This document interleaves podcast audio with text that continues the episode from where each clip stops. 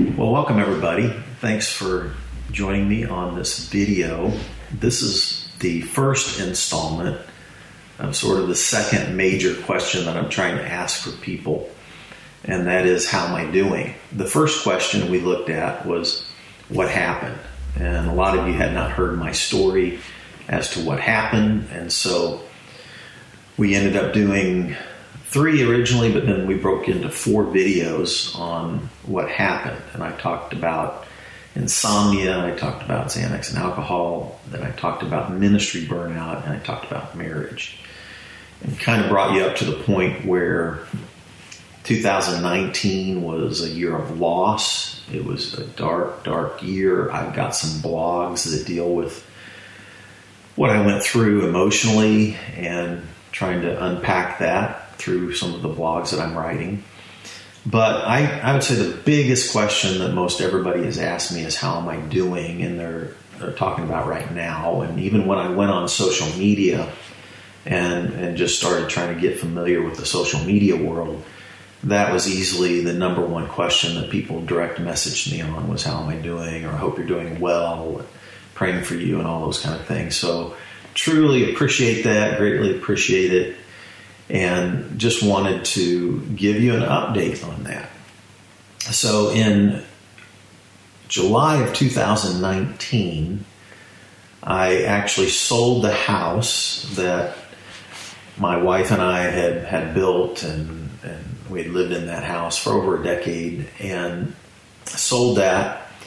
And my divorce was finalized at the end of July 2019 as well. So I was moving out of that house and the divorce was finalized. And really, it was just a it was just a difficult time. It was a dark time, and I kind of collected myself um, after I got back from a trip to uh, a trip to Colorado that I went on, and then really just decided like I need to get myself in a consistent kind of recovery. I'd gotten back from rehab back in at the end of February, early March of 2019 and I had kind of gotten involved with a couple of groups, but I wasn't real, real consistent with it.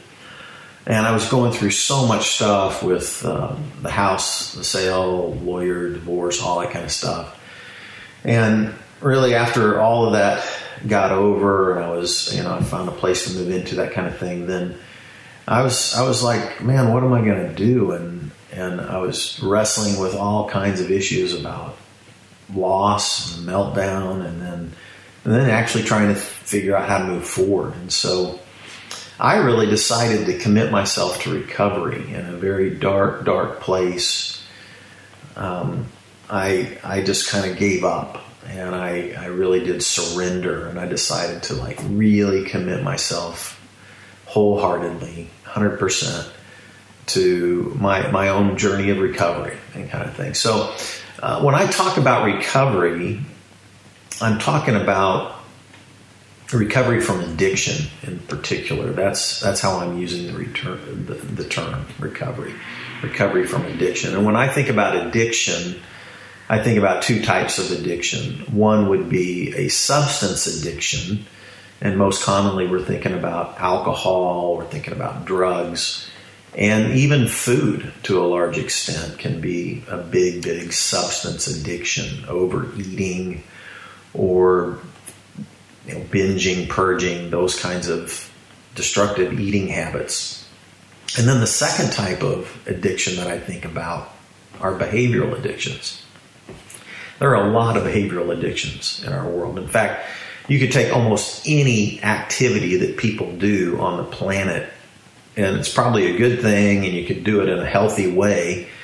But taken to an extreme it can become unhealthy. So you can take exercise and actually over exercise can become an addiction. You can take your mental thought processes and and you can get to where behaviors become obsessive and compulsive. Any kind of behavior cleaning can become an obsessive compulsive addiction. Uh, you could get addicted to gaming. You could get addicted to shopping. You could get addicted to gambling. You could get addicted to social media. I mean, there are all kinds of addictions that are behavioral. You could get addicted to sex or whatever. And, and all of these behaviors may not be wrong in and of themselves. In fact, many of them may be good gifts, but if you take them to excess, then you're into an addiction. And then you know something has power over you when you tell yourself or promise yourself that you'll quit.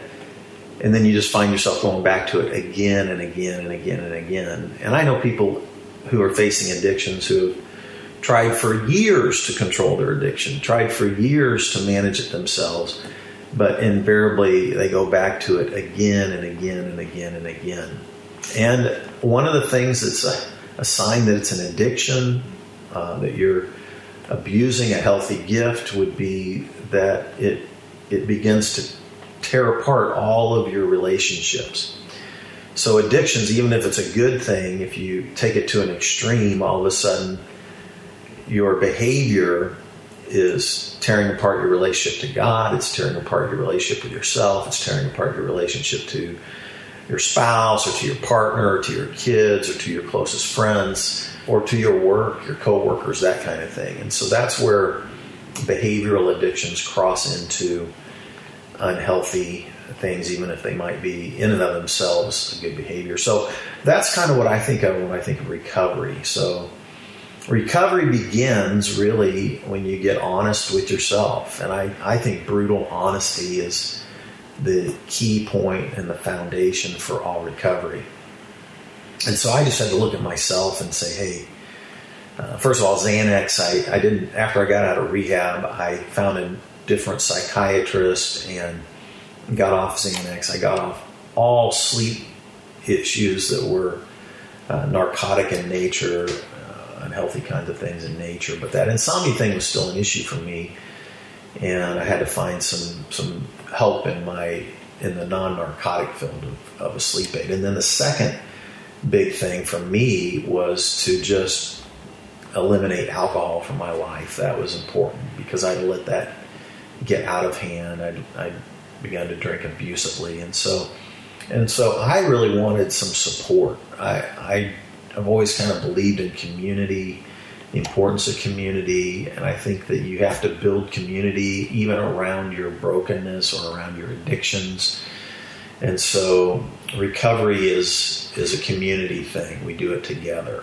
When you find uh, a group of people that are wrestling with the same kind of addiction that you're wrestling with, and people are being really honest about that, you'd be amazed at how many thought patterns and behavior patterns are that you have in common with those people who are wrestling with that same kind of addiction. The other thing that I think you learn when you're in recovery is that people who are in recovery together know when each other are telling the truth or when they're kind of BSing or when they're just, you know, not being honest. It's really easy when you get in this world, uh, once you've lived in it for a while, to identify times when people just aren't being honest or aren't ready to be honest or that kind of things. But, you know, take like the AA world, alcoholics talking to alcoholics. That's one of the best resources available for recovery. Um, but that would be true in every area. Gambling addicts talking to gambling addicts, and sex addicts talking to sex addicts, and and shopping addicts talking to shopping addicts, and food addicts talking to food addicts, and, and when they're ready to be brutally honest, when they're ready to acknowledge that they uh, don't have control over their addictive behavior, they have to realize that they're powerless over that addiction, and their life has become unmanageable because of that addiction. and they're ready to be brutally honest with that, then they're ready for recovery, and those are that's really the first step for recovery is honesty. I call it brutal honesty. There has to be at least a couple of people, and you got to be wise about who you select. But there needs to be a couple of people who really know what's going on in your life. Hiding, keeping secrets, and trying to just manage it and control it yourself just doesn't work. So I had to make that decision with the issue of alcohol and and get in some groups and get really honest about that. Now, let me just say this: when you deal with substance addictions, and I think I think there would be parts of this that would be true as it relates to uh, behavioral addictions, but when it comes to substance addictions, let's take alcohol and drugs. And we have like AA and NA world. We've, we've done lots of research and lots of study on what goes into recovery. It's interesting, AA is 85 years old as of 2020. So July 2020 would have been an international convention in Detroit to celebrate the 85 year mark of the beginning of AA, which started in 1935. And so when we deal with alcohol and drugs, one of the things we realize is that one of the best resources in the world today for recovering from alcoholics and uh, alcohol and drugs would be AA or NA. Those are 12 step programs. And in fact, if people do AA correctly, and I'll mention what that looks like here in just a moment, but when people do AA correctly, they will have about a 50 to 55% chance of recovering. And that doesn't mean that they won't have relapses along the way, but if they stick with it and do it right, they have about a 50 55% chance of recovery. And then the second thing that they found that really ha- helps, in addition to the 12 step program, is therapy.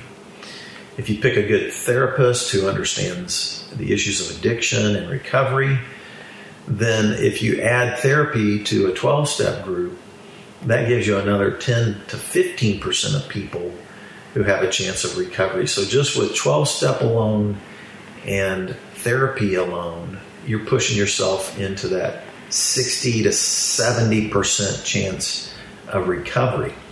The third thing that can help with substance addictions is some type of medication, maybe that helps. Uh, there, there are some medications out there that if you drink or use, you get sick. There's some medications out there that curb addictions. But if you couple medication with monitoring. So let's say you set yourself up on a, on a, type of medication and then you have to do some type of breath test or urine test or something like that and report it to an individual so that you know if you use it's going to be found out on in monitoring that kind of accountability can add even another layer of success and add another say 10% success factor so with 12 step groups with therapy and with with uh, medication monitoring, you can push up into the 80% success ratio of recovery. So I think that's important to think about as you think about recovery. And while some of you might not use all of those steps, I think everybody can start with a support group of some sort.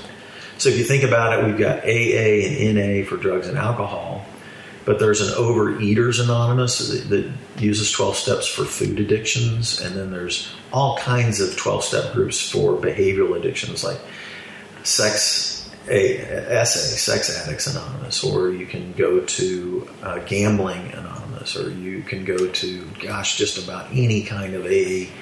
Any kind of behavior that you think of that people get addicted to, there's probably an AA group. So you could literally just get online, Google 12 step groups in Kansas City, if you're in Kansas City or whatever city you're in, get online, Google it, Google it in your city, and you'd probably be surprised that, that there's a support group that deals with your addiction somewhere in that city. And so that's a great place to start. And when I mentioned earlier that how you do your group support is a critical part of it. So some people will just pop in, not really commit to the group, not really get to know anybody in the group, not really attend regularly in the group. So let's say you say, okay, I'm going to go to a 12 step group for recovery. And let's say you just go sporadically. You just pop in once a month or twice a month or every other month or something like that. And you come and you go and you don't really build any relationships in the group.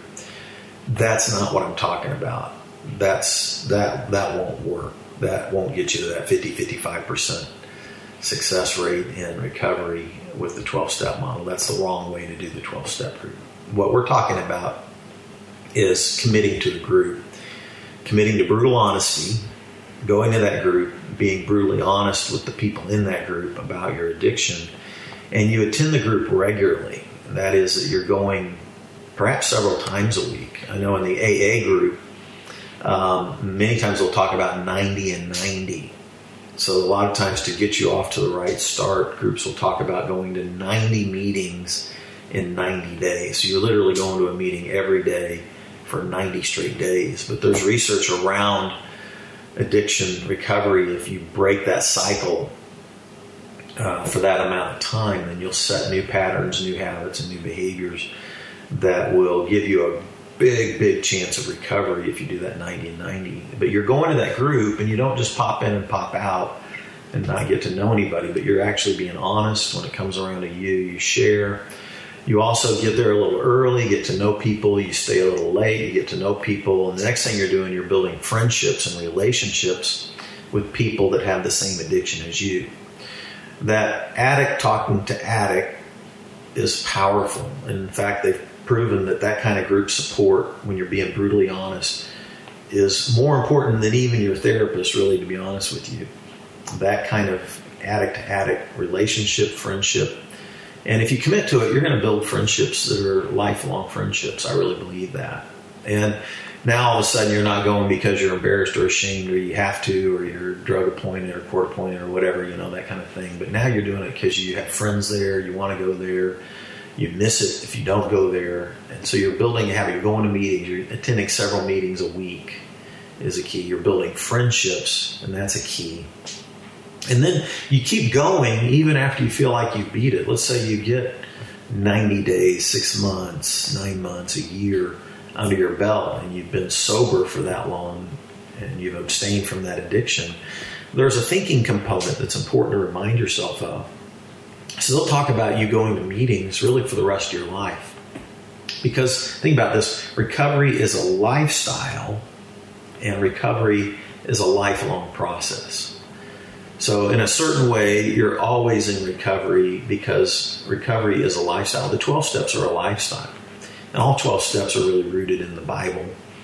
But um, because so many people come to AA or NA, and they're agnostic or atheist, they just talk about a higher power. But spirituality is a critical component to recovery. And I'll be talking more about that later in a podcast series that I'll be doing. So, so recovery is important. So I committed myself to several different types of groups. I went to a therapy group, um, and I went to um, some groups that are in the city that that are 12 step in orientation, and really just started working it from that group angle. I also found uh, two different therapists that I really, really like, and I'm going to talk about more of that in my next video. And I would just say that uh, for over a year now, I've really been in and cemented into the recovery community in the Kansas City area. I've built lots of friendships in the recovery community over the last year. And those friendships um, have been wonderful. They've been supportive and they've been incredibly healing. And it helps you get out of your own embarrassment, your own shame, your own your own powerlessness, and really get you on a on a track to recover and to live life as as I think God intended us to live.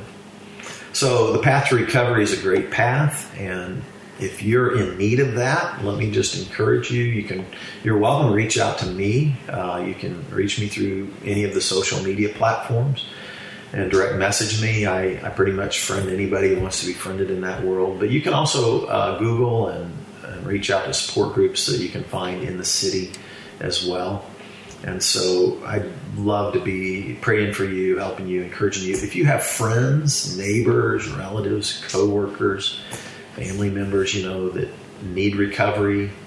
Um, you, you, can't work anybody's program. They have to be ready for it. They have to kind of hit bottom and make their own decisions. Nobody can work a program for somebody else. But we can always encourage. We can always uh, let people know that there are resources available. And then the big thing is that the people that are already committed to those groups, once somebody reaches out, the hand of AA or the hand of any 12 step group or the hand of a support group is there for that person. And so it's, it's always good to care for those that we love and pray for them and, and at least help resource them if they're ready for that. But no, nobody can work somebody else's program. Nobody can tell them that they need it. That won't typically work. But when people are ready, uh, when they've hit bottom enough, typically uh, they can find help. And there's lots of help out there, and I encourage you to do that. So thanks for tuning in. That's just a little bit of how I'm doing uh, on the road of recovery. And if, if you need that road as well, I hope you find it. And God bless you, and take care. We'll see you next time.